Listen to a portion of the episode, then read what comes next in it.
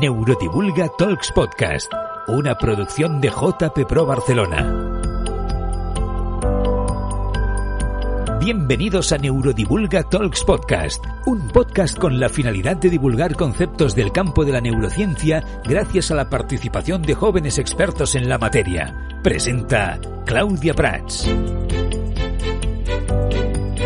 Hola, mi nombre es Claudia Prats. Eh, bienvenidos al podcast de Neurodivulga Talks, podcast que como sabéis van dirigidos a toda clase de públicos en los que intentamos hablar de diferentes temas de ciencia, neurociencia con un lenguaje entendedor y ameno. El tema de hoy es sobre enfermedad mental y sus bases biológicas eh, asociadas, así como también sobre salud mental en general y hablaremos un poco también del estigma que hay en nuestra sociedad. Como breve introducción, eh, comentaros que, bueno, la OMS, la Organización Mundial de la Salud, define la salud mental como un estado de bienestar en el cual el individuo es consciente de sus propias capacidades, eh, puede afrontar las tensiones normales de la vida, puede trabajar de forma productiva y satisfactoria y además es capaz de hacer una contribución a lo que es la comunidad. La OMS declara de forma general que no existe la salud sin la salud mental y señala que la salud mental es primordial para el desarrollo humano, social y económico de las sociedades en general. Destacar también, y como seguramente hayáis escuchado, y es que tenemos una gran variedad de trastornos mentales, cada uno con manifestaciones clínicas distintas. En general, eh, se caracterizan por una combinación de alteraciones a nivel del pensamiento, de la percepción, las emociones, la conducta y un poco la relación con los demás, con el otro. Eh, entre los trastornos mentales que seguramente hayáis escuchado mm, con mayor frecuencia o quizás los más comunes está la depresión, el trastorno bipolar, la esquizofrenia y otros trastornos del neurodesarrollo como es el autismo.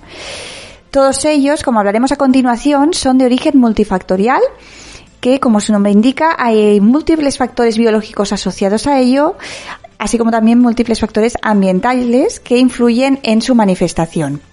Como siempre, para hablar sobre el tema, tenemos hoy una invitada especial que estoy muy contenta de presentaros. Digo especial ya que fue mi directora de tesis durante cuatro, durante casi cuatro años, que se dice rápido, y es la doctora Marfa Jovilas, eh, profesora investigadora de la Universidad de Barcelona y la Fundación Feedback.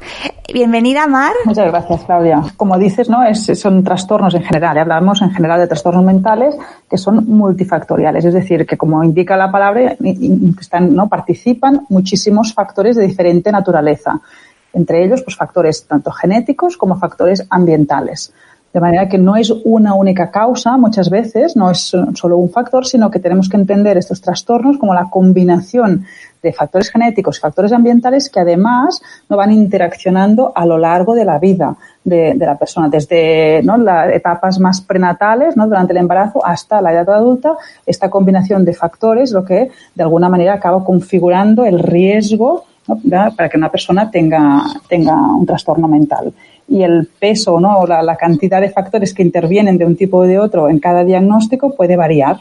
Es decir, en función de si estamos hablando de un trastorno psicótico, de un trastorno depresivo, de ansiedad, aquí sí que habrá ligeras diferencias entre la cantidad ¿no? o el porcentaje de alguna manera de riesgo que podríamos atribuir a factores genéticos y a, factores ambientales. Perfecto, Mar. Y tenemos algunos factores eh, que comentabas, ¿no? Reconocidos y demostrados eh, de, riesgo tanto a nivel genético como a nivel ambiental, ¿no? Ah, tenemos, como dices, ¿eh? algunos, algunos ah, factores reconocidos por un lado, ¿eh? a, nivel, a nivel, el factor de, riesgo más bien reconocido en la mayoría de, trastornos es ah, el componente genético.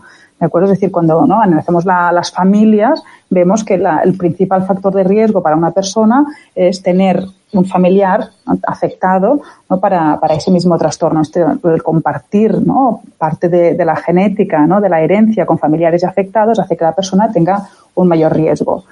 Aparte de, esta, de este factor de riesgo genético muy bien reconocido en la, en la mayoría de, de trastornos, sabemos ¿no? que hay otros factores ambientales, como decíamos antes, ¿no? desde etapas prenatales hasta la, la edad adulta, que van a también influir en el riesgo y algunos de ellos son el, el, el, el estrés o el trauma durante, la, durante la infancia, el, consumo de tóxicos durante la, adolescencia principalmente, ¿no? cuando el cerebro aún está madurando, ese consumo de tóxicos más uh, ¿no? precoz tendrá la capacidad de alterar, modificar esa maduración del cerebro y, por tanto, incrementar el riesgo para, para presentar más tarde un trastorno psiquiátrico. Muy interesante, Mar. Y ahora, si me permites, poner un ejemplo que pienso que, que puede facilitar la comprensión de algunos conceptos que, que, estamos tocando, ¿no? Nos imaginamos ahora que tenemos dos individuos, José y María. José tiene antecedentes familiares de enfermedad mental. Eh, bueno, nos imaginamos pues que a lo mejor tiene un abuelo con depresión, tiene un tío que ha tenido esquizofrenia. Fijaros que digo mm, de enfermedad mental, ¿vale? No quiere decir que tengan el mismo antecedente, es decir, no quiere decir que todos hayan tenido depresión, sino que tienen distintas enfermedades mentales en la familia. Luego tenemos a María, que no tiene antecedentes de trastorno mental. Eh, claro, eh, viendo este panorama, podremos pensar, hombre, pues José es el que presenta un mayor riesgo a desarrollar una enfermedad mental, ¿no? Eh, ¿Qué pasa ahora si José se expone encima a un factor de riesgo ambiental como podría ser el consumo de cannabis? Hablemos un poco sobre a ver, Sí, con, este ejemplo ¿no? que, me, que me planteas, ¿no? Yo, ah, podríamos analizarlo ¿no? con dos puntos de alguna manera. Ah, evidentemente, eh, si José en este caso tiene antecedentes familiares, el por tener estos antecedentes parte, ¿no? tendrá un mayor riesgo para desarrollar, si lo centramos, por ejemplo, ¿no? un trastorno psicótico.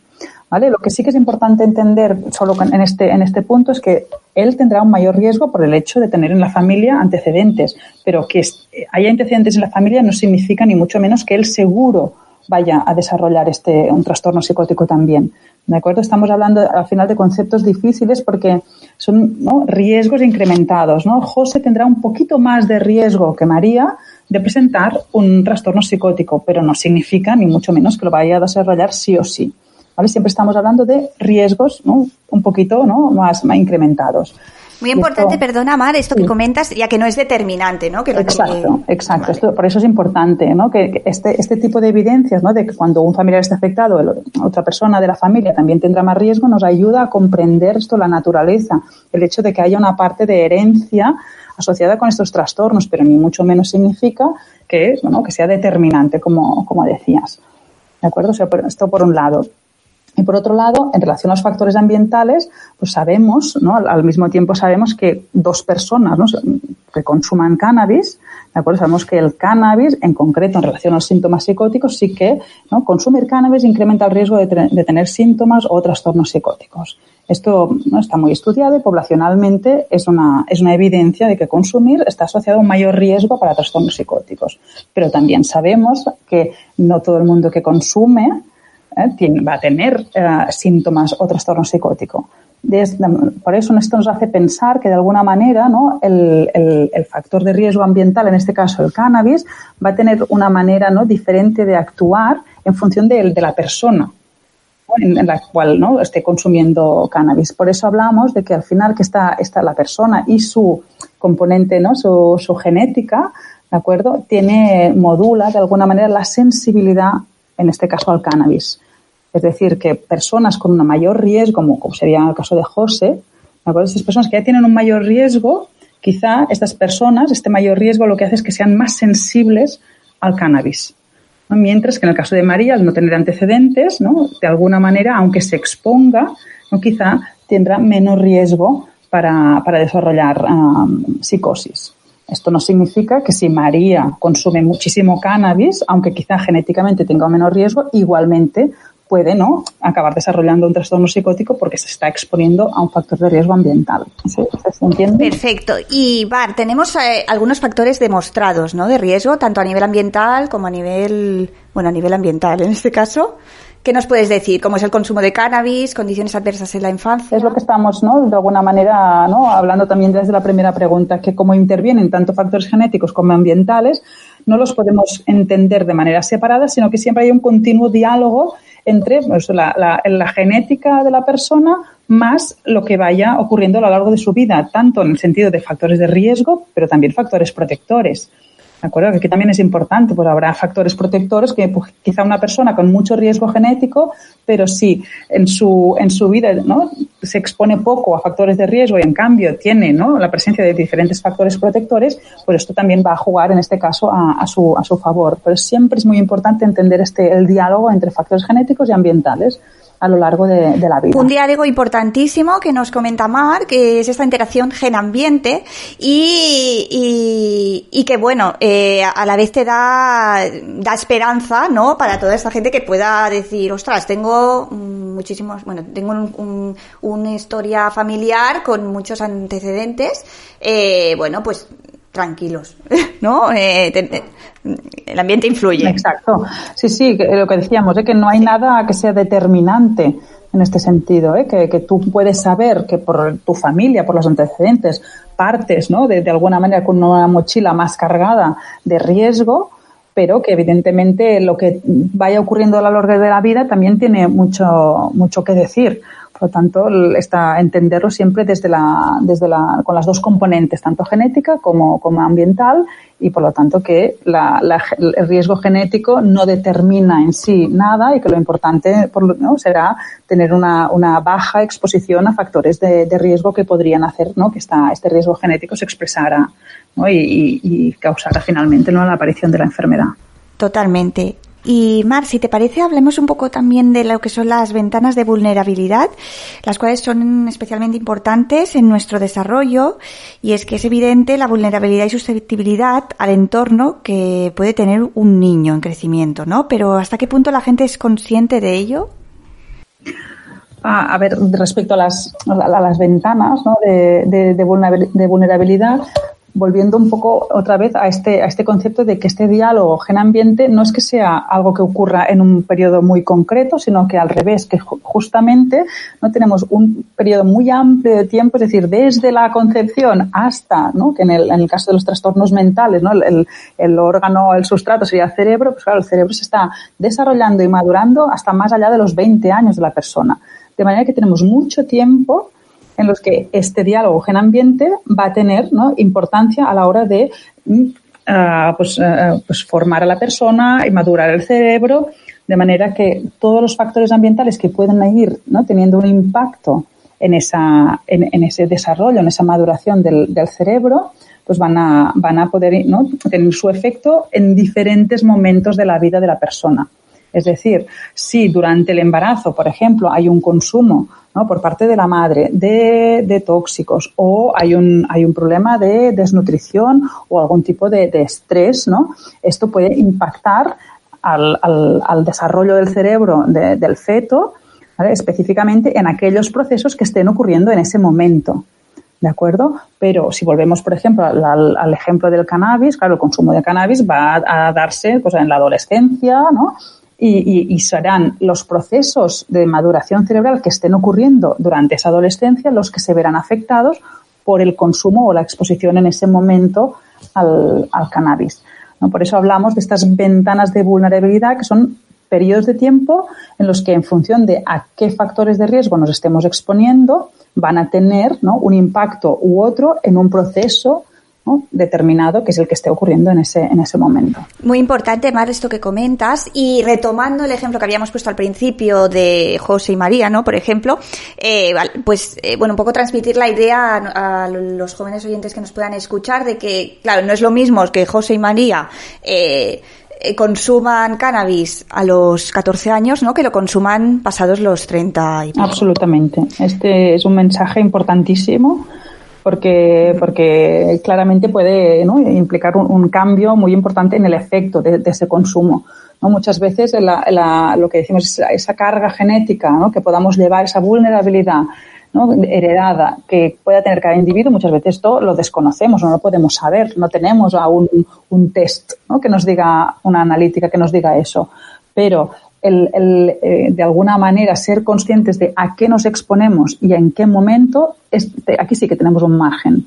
Y cuando ya conocemos a día de hoy ¿no? este, la, importancia de la maduración del, cerebro en toda la, adolescencia y cómo impactan el cannabis, otras drogas, pero también factores estresores. ¿no? muchos um, elementos ambientales, Por aquí sí que tenemos un, margen ¿no? de, intervención y, de, actuación sobre el potencial efecto de estos factores en el desarrollo posterior de trastornos mentales o, de otro o tipo. Totalmente. Y, y Mar, teniendo en cuenta un poco todo lo comentado, eh, ¿crees que la sociedad en general es consciente, tiene en cuenta cada vez más la importancia de la salud mental? ¿Se invierte suficientemente en ello, ¿no? en la investigación eh, relacionada a este sector? A ver, yo creo que, aunque sí que, realmente se están haciendo muchos esfuerzos ¿no? para tanto a nivel de, comunicación, de divulgación, de, conciencia a nivel ¿no? de, la, de la población y también, obviamente, también en, investigación queda muchísimo por hacer. ¿No? Y en este sentido, uh, tomando pues el ejemplo ¿no? de, de, José o María, ¿no? a un adolescente a día de hoy le preguntas los efectos nocivos del, de consumir tabaco, ¿no? te, te, dirá claramente ¿no? lo primero que te, ¿no? el cáncer y te explicará exactamente qué es el cáncer sí. y lo tienen muy asumido y muy conocido el concepto de una, una, ¿no? una, una enfermedad como, como el cáncer. En cambio, le preguntas sobre el efecto del consumo de, cannabis y aquí la mayoría muchas veces te responderá que, uy, pues el cannabis se da como tratamiento, ¿no? A, veces a, diferentes personas es algo que no, pasa nada porque no produce cáncer y, es, algo positivo. O sea que aquí sí que es donde aún queda muchísimo por hacer a nivel de comunicación y de divulgación de, del impacto de estos, de estos factores de, de riesgo, ¿no? Para, ¿no? En este sentido sí que pues, creo que, que hay que, que, invertir mucho más y, y, dar a conocer mucho más ya no, no solo ¿no? el factor de riesgo, sino empezando también por lo que son los trastornos mentales, el conocimiento ¿no? y el, el, reducir el estigma que representa aún hoy en día decir una, ¿no? que uno tiene un diagnóstico de un, ¿no? relacionado con, un, con una, un trastorno mental. Aquí sí que la, el conocimiento junto con la reducción del estigma es algo que, es, que es imprescindible para, para, que, para que avancemos en el conocimiento de estos trastornos y al mismo tiempo no se puedan reducir el sufrimiento asociado a estos a estos trastornos que todo el mundo tendría que de alguna manera tendríamos que trabajar para que no, no sea ningún problema eh, poner no decir no me encuentro bien y no solo no me encuentro bien porque me duele la barriga o me duele ¿no? la, la pierna sino no me encuentro bien porque mm, emocionalmente no porque tengo no Uno, unos síntomas que no, que no acabo de, de entender y necesito ayuda lógica o psiquiátrica. Aquí sí, sí que, no, que hay que invertir muchísimo más. Exacto, Mar, ¿no? Y normalizar un poco lo que es la, la, la salud mental, la, normalizar el hecho de que no te de que no te sientas entendido, entendida, ¿no? De que no te sientas eh, bien y bueno, incluso de que tengas un trastorno, poder hablar sobre ello y bueno, me ha parecido muy interesante lo que comentas del estigma, ya que bueno, seguramente, bueno, no sé, habrán oyentes que nos escuchen, que a lo mejor han pasado una depresión, han pasado, tienen trastorno bipolar y bueno, por el, el tipo de sociedad en la que estamos y por el estigma asociado a que no debería, ¿eh? pero que está asociada a estos trastornos, pues eh, no hablan del tema, ¿no? Y, uh -huh. No, no, este es, este es un punto esencial y en este sentido creo que, aunque queda muchísimo por hacer, sí que es verdad que cada vez más se están incorporando tanto personas con este tipo de, ¿no? de, de enfermedades, pero también sus familiares o responsables de asociaciones ¿no? de, de familiares y de pacientes, cada vez más se incorporan en muchas de las actividades científicas que se, que se desarrollan. Es decir, estamos haciendo ¿no? actualmente proyectos de investigación para conocer mejor estas enfermedades, no las causas, para diseñar nuevos tratamientos, ¿no? Para, para al final, ¿no? Que, que las personas que sufren estos trastornos tengan una mejor calidad de vida.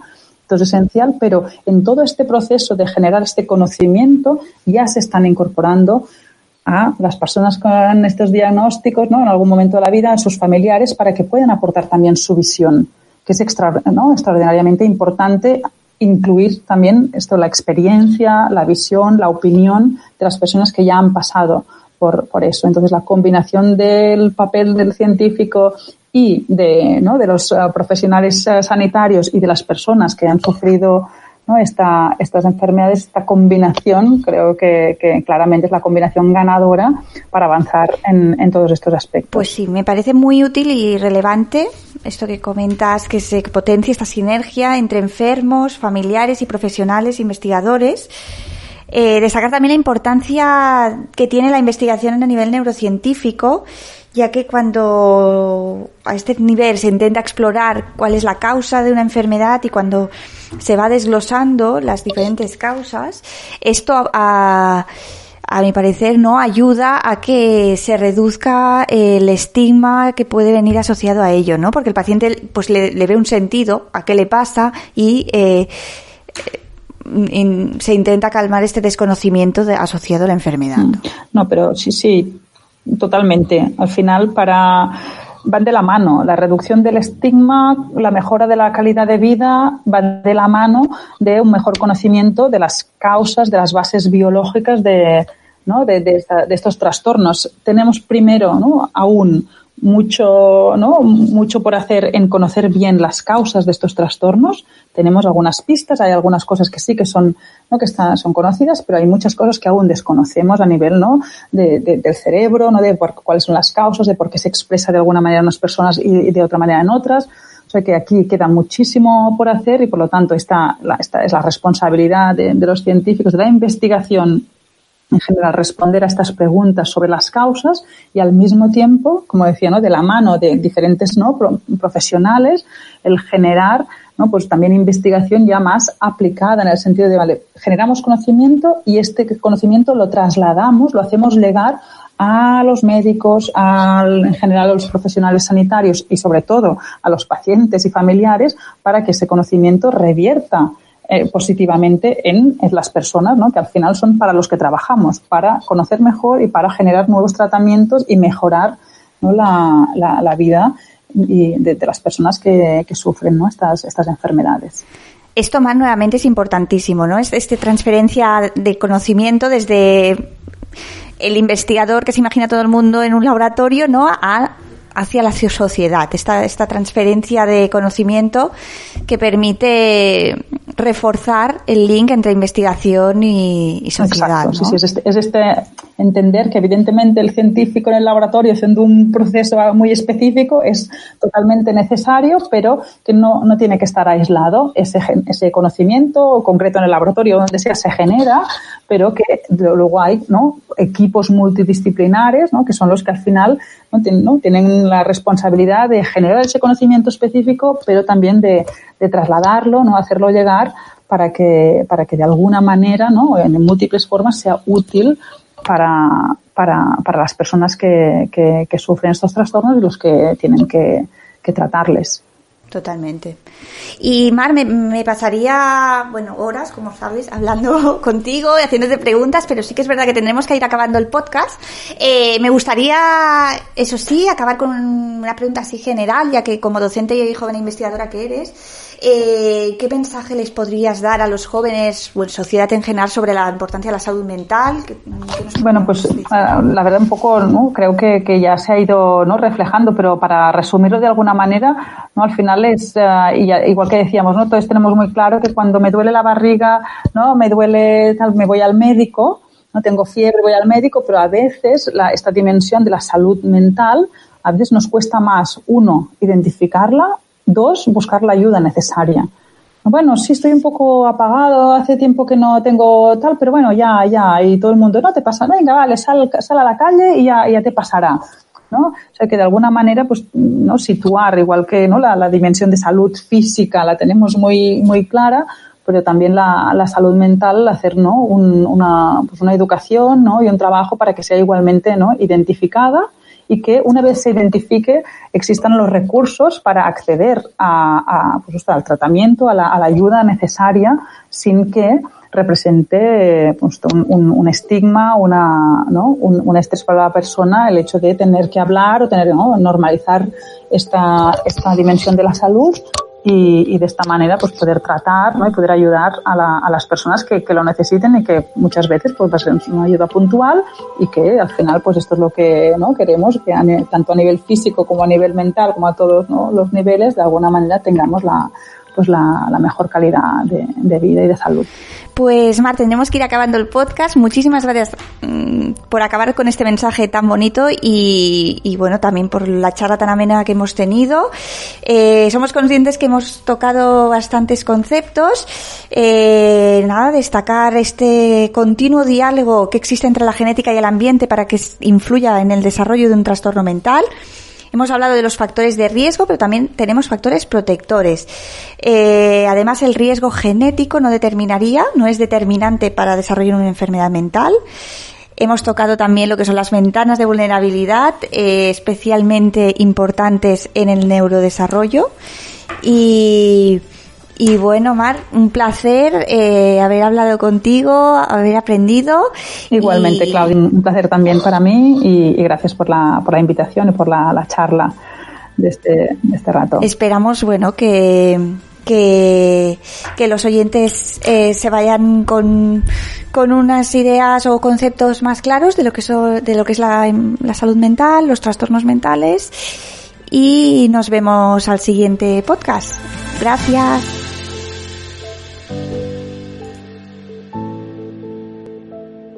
Neurodivulga Talks, un podcast cuya finalidad es aportar valor a la comunidad.